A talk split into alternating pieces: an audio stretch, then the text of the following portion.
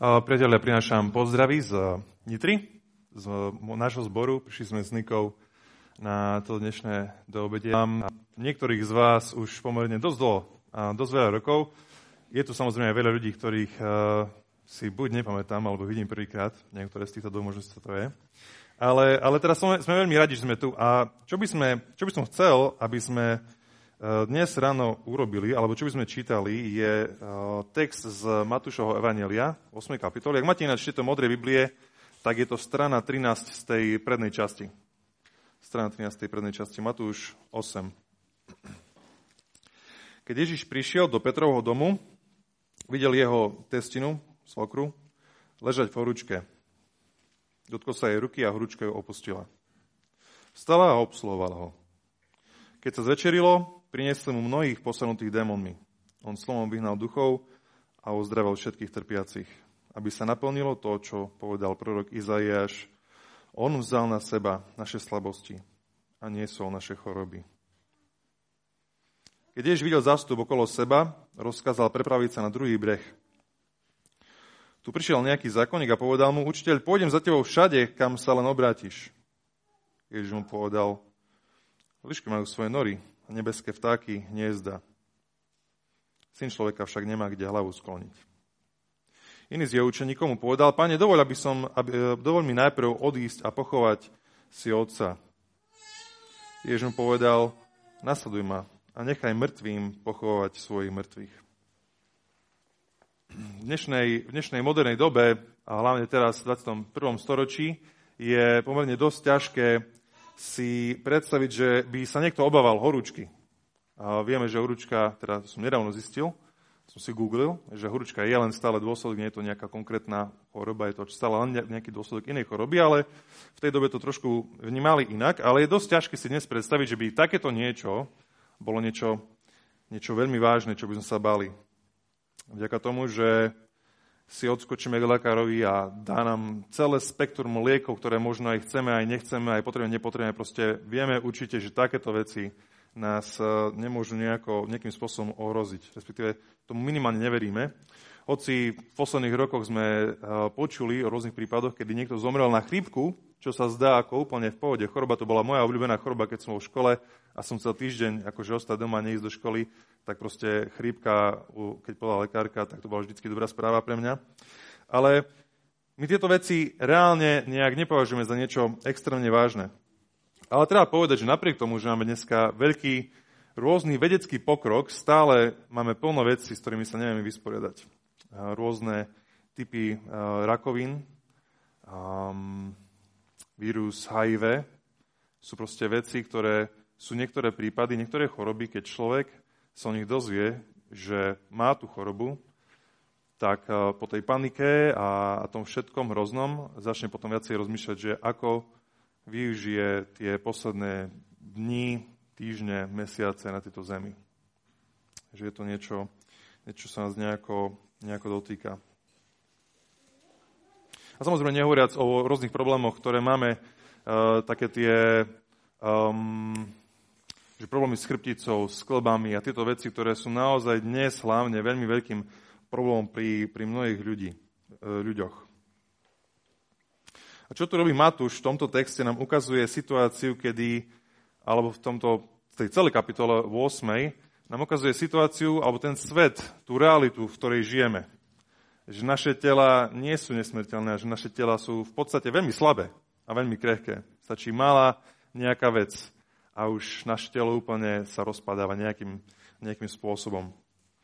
Vidíme tu uh, v týchto textoch, v týchto uh, prvých veršoch, v tomto našom texte, verš, verš 14, že Ježiš prichádza do Petrovho domu a tam je Petrova svokra, ktorá má horúčku. A v tomto, v tom čase, v tom staroveku, to asi bol, um, bola, bola horúčka v podstate reálne ohrozenie života. Ježiš sa dotkol jej ruky, bola uzdravená, vstala a začala ho obsluhovať. A čo treba v tomto momente povedať je, že Matúš, alebo teda autor tohto evanielia, tu v 8. kapitole opisuje Ježišové uzdravenia. Vo veršoch v kapitolách 5 až 7, keď si to potom trošku parastane dozadu pozriete, tak tam je tá kázeň nahore, taká známa, alebo teda Možno medzi eh, našimi bratmi evangelikmi som počul, že sa to volá, že reči na vrchu. Alebo teda káze na hore. Proste tam Ježiš opisuje to, ako vyzerá Božie kráľovstvo, keď sa žije tak, ako Boh chce, aby sa žilo. Ako, aké je učenie v Božom kráľovstve. Ako sa máme správať, ako máme rozmýšľať, ako máme žiť, ako máme fungovať. A to hovorí v 5. až 7. kapitole. A potom v tej 8. a 9. kapitole opisuje moc Božieho kráľovstva. A teda Ježiš je ten Boží kráľ, ktorý prináša to Božie kráľovstvo a ukazuje, že ako sa v ňom žije a ukazuje, akú má to Božie kráľovstvo moc. A aké to kráľovstvo prichádza teda do tohto zničeného sveta chorobami, prírodnými nejakými katastrofami a tak ďalej. A v tej, e, na začiatku tej 8. kapitoly, v tých prvých, prvých 13 veršoch sú dve uzdravenia. Jeden ten tam malomocný, človek a druhý je chromý. A tieto dva texty sú tak trošku viac rozpísané, čo sa tam vlastne deje, ako ich uzdraví. Um, nejaké veci tam rozoberajú. A tu v tomto, tač, e, v tomto texte máme len Petrovú svokru, ktorá má horúčku a jedine, čo mi je povedané, že Ježiš sa dotkol jej ruky, ona uzdravila a zača, vstala a začala ich obsluhovať. Žiadny koment, žiadne rozpisovania, nič. Len proste to bola poznámka, že Ježiš uzdravil jeho, jeho svokru, Petrovú svokru. No a teraz, keď si, uh, keby si predstavte tú situáciu, že takéto niečo by sa udialo v Trnave, že by to nebol teraz, že Ježiš, ale proste je tu nejaký doktor, ktorý si vie poradiť s každým vašim nejakým neduhom. A povedzme, že by to nebolo niečo, niečo ducharenské, alebo že by to bolo niečo vymyslené, alebo že to bolo nejaká scientológia, alebo niečo takéto. Nie, proste by to bol normálny fakt, že niečo mi je a viem, že keď prídem ku nemu, som úplne fit a zdravý. Ako by vyzerala a tá oblasť okolo neho, to bolo úplne zaplnené tým námestím. A teda takéto niečo sa stalo aj tu, že proste Ježiš tu uzdraví niekoho, má tu nejaké učenie, už priťahuje nejaké zastupy, zrazu tu uzdravuje ľudí, ktorí si mysleli, že oni sú nahratí. Predstavte chromého človeka. Asi nemali vozičky vtedy, ako dnes. A keď je chromý na obe nohy, tak asi nevie oberla chodiť potom normálne. V podstate buď je odkazy na to, že ho niekto nosí, alebo sa plazí.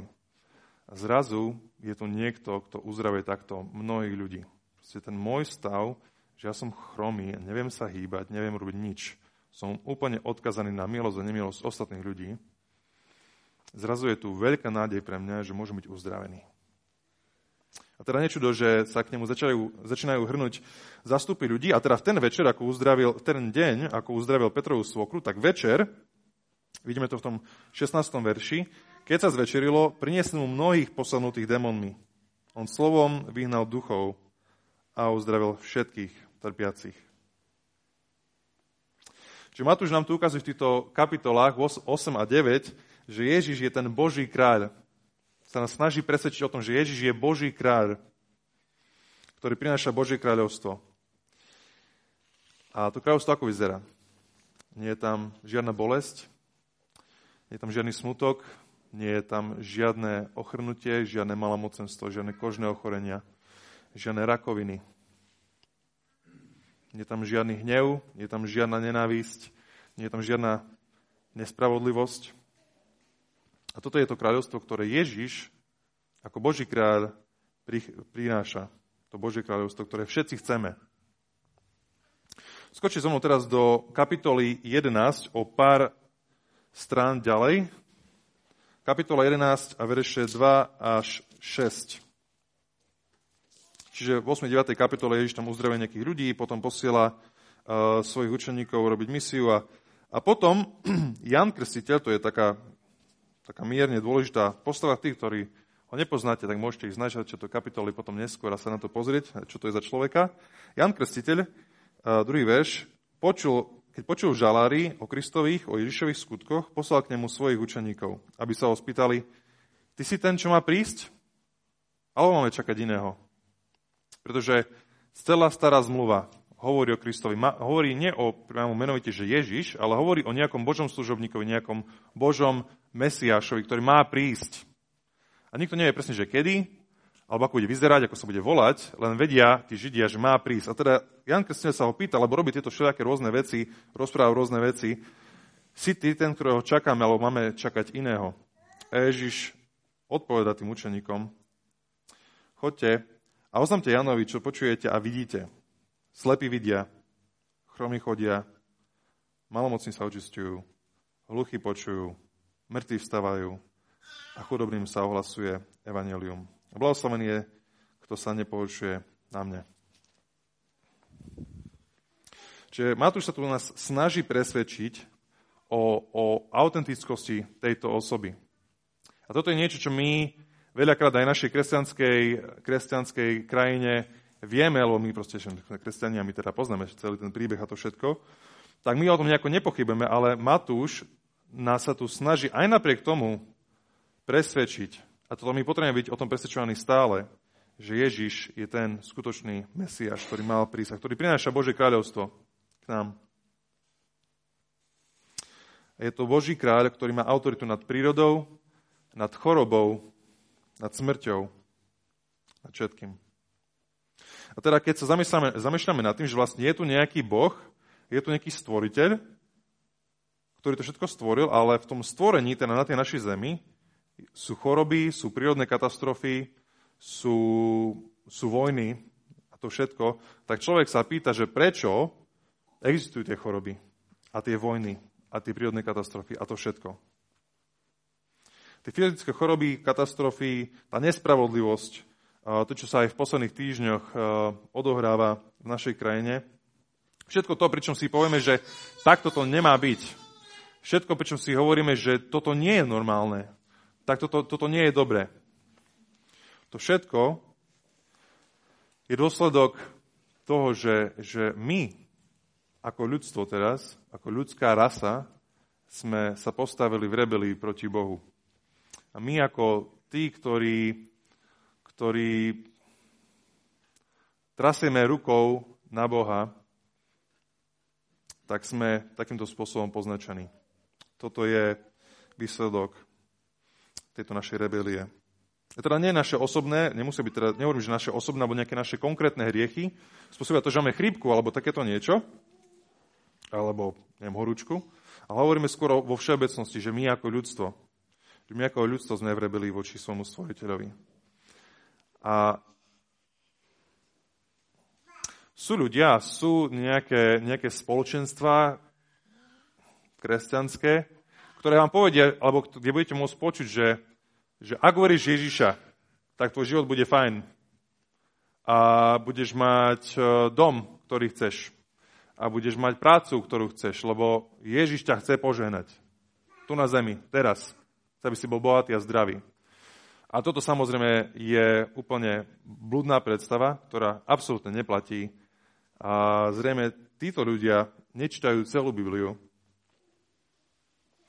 To, čo, to kráľovstvo, ktoré má prísť, je niekde v budúcnosti a z časti je teraz tu. Ale keď sa minieme toho cieľa, kedy prestaneme uctievať Boha a kedy prestaneme jemu zdávať tú slavu, ktorá mu patrí, vtedy to bude mať fatálne následky. A teda aj sú tu, aj to tak dopadlo. To tu môžeme vidieť. Teda otázka je potom následne, že ako môže, ako môže Ježíš priniesť Božie kráľovstvo, to, čo všetci chceme, každý z nás, čo chceme. Svet bez chorôb, bez nespravodlivosti, bez toho, aby ste sa museli báť, či budete mať prácu na budúci mesiac, bez osamelosti. Tento svet, ako môže tento, ako môže tento Ježiš priniesť tento svet, Božie kráľovstvo, do tohto sveta, ktoré je pod Božím hnevom a pod Božím súdom. Ako teda Boh priniesie to kráľovstvo, aby všetko bolo dobre, ale ostane spravodlivý, pretože urobíme veľkú chybu, ak si myslíme, že to, čo sa deje v tomto svete, nie je naša chyba. To všetko je, to sa nám stalo. Ja som obeď. To nie je naša chyba. Proste my sme hodili toto sveta a proste my sme nemali žiadnu inú šancu. Toto je veľký omel, ktorý si myslíme. Všetci sme sa otočili od, od nášho pána, od nášho Boha. Čiže ako Boh priniesie to kráľovstvo, to poženanie, ale zároveň ostane spravodlivý a hriech bude potrestaný. A bez nejakého ďalšieho rozpisovania, ako som hovoril vtedy v tých prvých dvoch prípadoch, keď tam bol ten malomocný a keď tam bola keď tam bol ten malomocný a potom ten eh, chromý, keď máme ten prípad s eh, Petrovou svokrou, Ježiš hneď, bez toho, aby to nejako ďalej rozpitával, smeruje nás do 17. verša. Smerujeme do 17. verša, ktorý nás smeruje potom do zase Izaiáša. Dovolte, aby som prečítal. Keď sa zvečerilo, priniesol mnohých posadnutých démonmi, on slovom vyhnal duchov a uzdravil všetkých trpiacich. Aby sa splnilo to, čo povedal prorok Izaiáš. On vzal na seba naše slabosti a nesol naše choroby. Otočíš so mnou teraz e, toho Izaiáša, ak, ak máte, v e, 53. kapitole, ak máte opäť tieto modré Biblie, tak je to na strane 752, ak máte tieto. Izaiáš 53, to bolo veľa, veľa, veľa rokov predtým, než prišiel Ježiš. A v tomto texte tu hovorí, alebo, alebo tu sa hovorí, alebo ten Izajáš hovorí o nejakom Božom služobníkovi. 53, verš 3. Opovrhnutý a opustený ľuďmi. Muž bolesti, ktorý poznal utrpenie pred ktorým si zakrývajú tvár. Oprhnutý a my sme si ho nevážili. Naozaj on niesol naše choroby a naše bolesti ho obťažili. My sme si mysleli, že je ranený, Bohom doudíraný a opovrhnutý. On však bol prebenutý za naše hriechy, zdrvený za naše nepravosti. Trest, ktorý nám priniesol pokoj, pokoj, spočinul na ňom a pre jeho rany sa nám dostalo uzdravenie.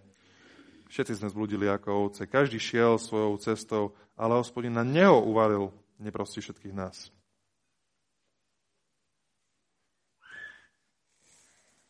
Že to Božie kráľovstvo, ktoré Ježiš začal pár kapitol dozadu hlásať, to kráľovstvo, ktoré všetci chceme, taký svet, ktorý všetci chceme, Ježiš ho môže priniesť len vtedy, ak tento Boží služobník, a teda Ježiš, bude trpieť a bude niesť na svojich ramenách to odsudenie, to prekletie, ten trest, ktorý sme mali niesť my. Všimnite si, ako, ako je napísaný ten text. Ako je to opísané. Ježiš bol opovrhnutý, opustený, doudieraný, prebodnutý, zdrvený. A teraz si všimnite, že prečo sa mu toto všetko stalo? naozaj, štvrtý več, on niesol naše choroby, naše bolesti ho obťažili. Bol prebudnutý za naše hriechy, zdrvený za naše nepravosti. Trest, ktorý napriniesol pokoj, spočinul na ňom a pre jeho rany sa nám dostalo uzdravenie. Všetci sme zbludili ako ovce a každý šiel svojou cestou, ale hospodin na neho uvalil nepravosti nás všetkých. ja a ty, ak teda veríš Ježiša Krista, ak Ježiš je naozaj tvojim pánom, ak ty ho nasleduješ svojim životom, ak on je pánom celého tvojho života, tak ved, že Ježiš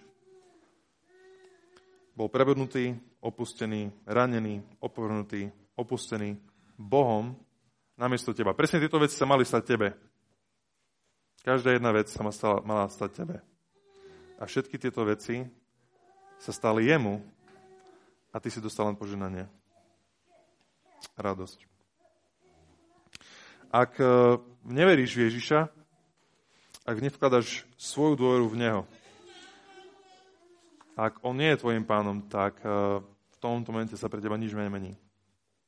Všetky tie veci potom ostávajú na tebe. Ak Ježiš nie je tvojim pánom a tvojim spasiteľom. Teda toto je cena pre Ježiša, ktorú musel zaplatiť, a to ešte, on na tomto svete ešte nebol ešte popravený, aby prišlo Božie kráľovstvo, kde my sme omilostení, kde my sme spravodliví, kde naše choroby sú uzdravené. Kde nemáme problémy so zubami, klbami, kadiakou chorobou, nenavisťou, všetkým, čo nás trápi, nespravodlivosťou. Ježiš naplní tie prosta zo starej zmluvy, a to konkrétne z Izajaša napríklad v tomto prípade o tom, že pošle svojho spravodlivého služobníka, aby niesol Boží súd na svojich ramenách. Teda to bola cena Božieho kráľovstva za naše zlyhania. Teda tá prvá časť uh, je, je cena Božieho kráľovstva, alebo uh, čo urobil Ježiš. A teraz tá druhá časť je tiež cena Božieho kráľovstva, alebo čo Ježiš požaduje. A v tejto druhej časti, od toho verša 19, od toho verša, alebo teda od toho verša 18, čo tu uvidíme, je, že Ježiš hovorí o tom, že čo stojí jeho kráľovstvo pre nás a prichádzajú za ním dvaja, dvaja chlapi. Ja by som ešte prečítal predtým, než sa dostaneme k tomu prvému, ten je zákonník a ten druhý je jeho učeník. Dôležitá vec je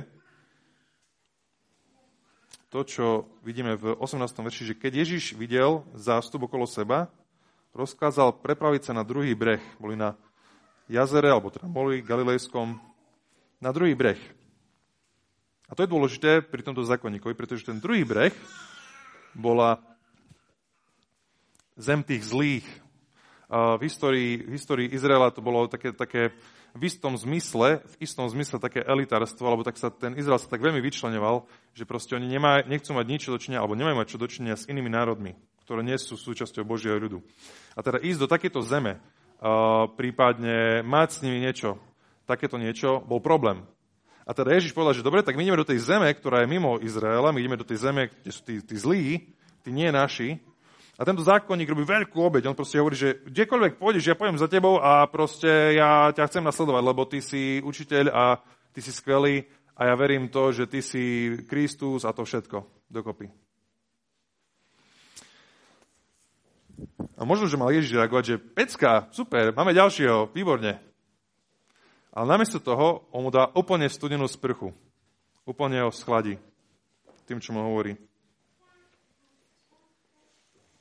A čo mu hovorí? Ježiš si plne uvedomuje, že kam smeruje. Ježiš je momentálne, chodí hore, dole, robil zraky, všetko je fajn, veľká party, ale vie, že na konci toho všetkého čaká kríž. Ho čaká oprava.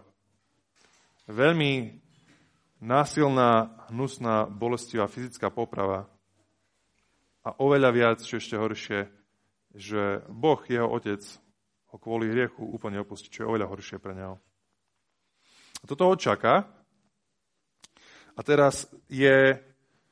A úplne vie, že čo čaká aj jeho následovníkov v tomto živote, na tomto svete. A teda hovorí tomu zákonníkovi, alebo chce mu vysvetliť, že myslí si, že ponúkaš mi teda veľa, Dovoľ, aby som ti vysvetlil, čo ťa ako môjho učeníka čaká. Lišky majú svoje nory, nebeské vtáky, hniezda. Syn človeka však nemá kde hlavu skloniť.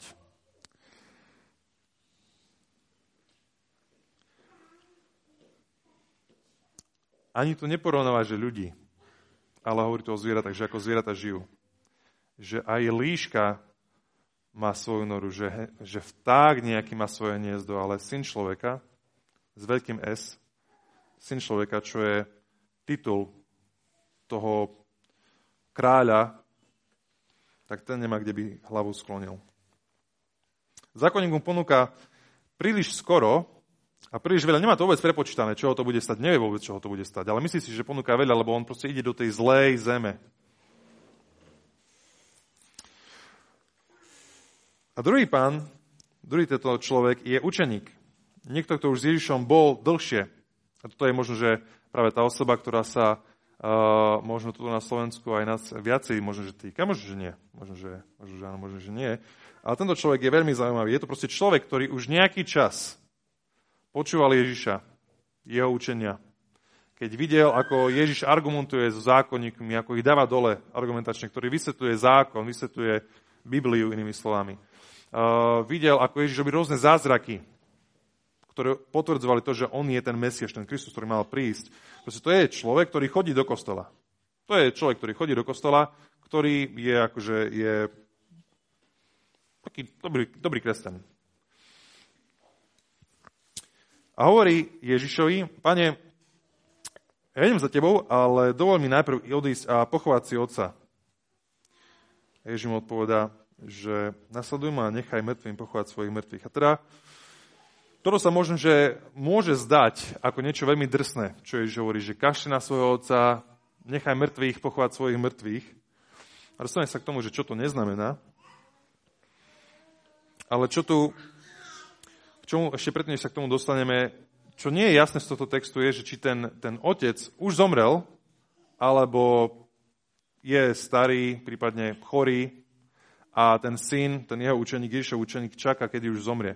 A toto je asi taká jedna z takých veľkých zodpovedností dospelého človeka, že proste máte svojich rodičov a chcete sa o nich postarať. Chcete, sa, chcete im vrátiť to, ako sa oni o vás starali, keď ste boli mali. Ako vás podporovali prípadne.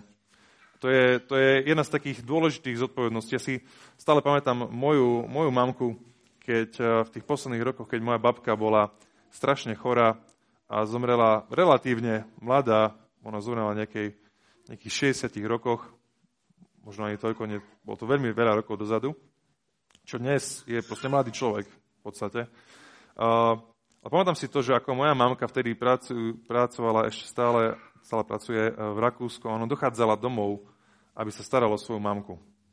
Uh, pamätám si to, ako veľakrát odbehla z, domov, z domu na druhú stranu mesta, kde bývala babka, aby proste buď e, ju pomývala, alebo že by jej navarila, alebo čokoľvek potrebovala pre ňu urobiť. A toto bola taká, taká silná vec pre mňa naozaj, že, že proste ako ona za toho mamkou svojou stále chodí a ja som si tak predstavil, že to ja budem musieť robiť toto. Že uh, mladý chlapec, 15-ročný. Takže toto bolo niečo pre mňa veľmi silné. A tento človek chce dobrú vec. Toto nie je niečo, že on chce niečo zlé, že je nejaký sebec alebo takéto niečo. On chce dobrú vec, on sa chce postarať o svojich rodičov, o svojho otca.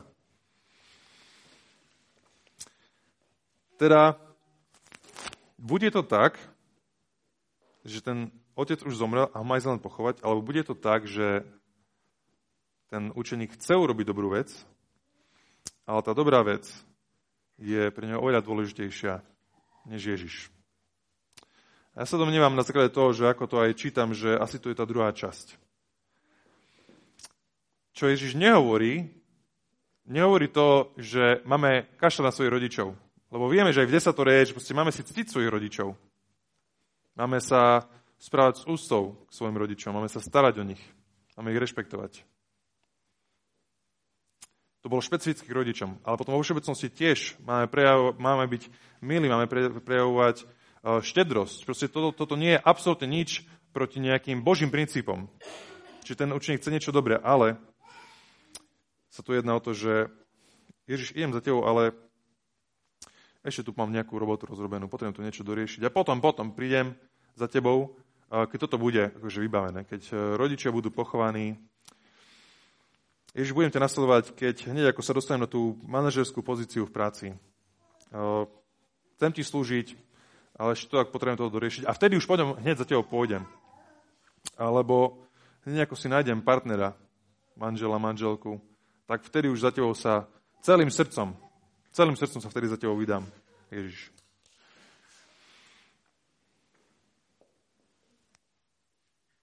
Poznám niekoľko ľudí, ktorí sa javili ako, ako kresťania, dokonca oveľa viacej než iní, pri ktorých, keď sa dostali do nejakej ťažkej, nejakej takej kritickej situácii, tak eh, Ježiš bol pre nich dôležitým hneď po tej inej, najdôležitejšej veci. Či to bolo to, že bol to partner, alebo to bola práca, alebo takéto niečo. Ježiš je dôležitý hneď po tej inej dôležitejšej veci, ktorá je teraz akutná, urgentná, teraz ju musím riešiť. Možno ďalšou otázkou, keď e, rozmýšľame nad tým, že máme teda nasledovať Krista, lebo to je to, čo od nás Ježiš požaduje, úplnú vernosť, úplné nasledovanie, absolútne nasledovanie. Možno ďalšou otázkou môže byť, že čo to robí s našim, s našim sociálnym životom? Čo to urobí s mojimi vzťahmi v práci? Čo to urobí, keď sa nebudem zúčastňovať nejakých vecí, ktoré moji kolegovia idú, chcú robiť a zdajú sa im úplne OK, ale z toho Božieho pohľadu a teda toho pravdivého pohľadu, to nie je v poriadku. Ako, ako ma budú vnímať potom? Ako ma budú vnímať, keď poviem, že niečo nie je OK? A možno to nemusím ani povedať, lebo to nie je moja vec. A takéto veci, takéto veci nám môžu napadať stále, keď rozmýšľame nad tým, že čo to v praxi znamená pre nás nasledovať Krista. A čo hovorí Ježiš tomu učeníkovi? A teda čo hovorí Ježiš aj nám? Nám konkrétne, každému jednému z vás, mne. Sú mŕtvi. Sú duchovne mŕtvi. Ježiš, čo povedia moji kolegovia? Nechaj ich tak. Sú duchovne mŕtvi. Mŕtve ryby. Dolu prúdom plavajú. Ty poď a nasleduj ma. Do môjho kráľovstva. Teda máme tu, máme tu Mesiáša, máme tu Ježiša Krista, ktorý je pánom všetkého a ktorý prináša to, čo vy a ja všetci chceme. To Božie kráľovstvo, kde nie je žiadna choroba, kde nie je žiadna osamelosť, žiadny smutok, žiadna nespravodlivosť, kde nie je žiadny hnev, kde nie je žiadny strach. Do toho nás Ježiš volá. Teda keď nad tým rozmýšľame, keď nad tým rozmýšľame, že kto je Ježiš, že je kráľom toho Božieho kráľovstva, keď rozmýšľame nad tým kráľovstvom, že to je väčšiná hostina s tým výberovým jedlom. Predstavte si to najlepšie jedlo. Pre mňa to je veľmi ľahké, ja som ja sa tak rád korunujem za gurmana, sám seba. Uh, predstavte si tú hostinu s najlepším jedlom, výberovým vínom, najlepšou kávou, ako ste kedy mohli piť, a ešte ste ju nepili. To všetko dobre si predstavte. Keď to všetko predstavíte a uprostred toho všetkého je náš pán Ježiš, ktorý dal svoj život, aby si ty ak v neho veríš, bol adoptovaný do jeho rodiny. Ako Božie dieťa, ako Ježišov brat, ako Ježišova sestra. Nevymenil by som to za nič. A zakončím iba jedným veršom z listu Rímanom, ktorý písal Pavol kresťanom v Ríme, ktorí prechádzali veľmi ťažkými situáciami Usudzujem totiž, že utrpenia terajšieho času sa nedajú ani porovnať s budúcou slavou, ktorá sa má na nás zjaviť.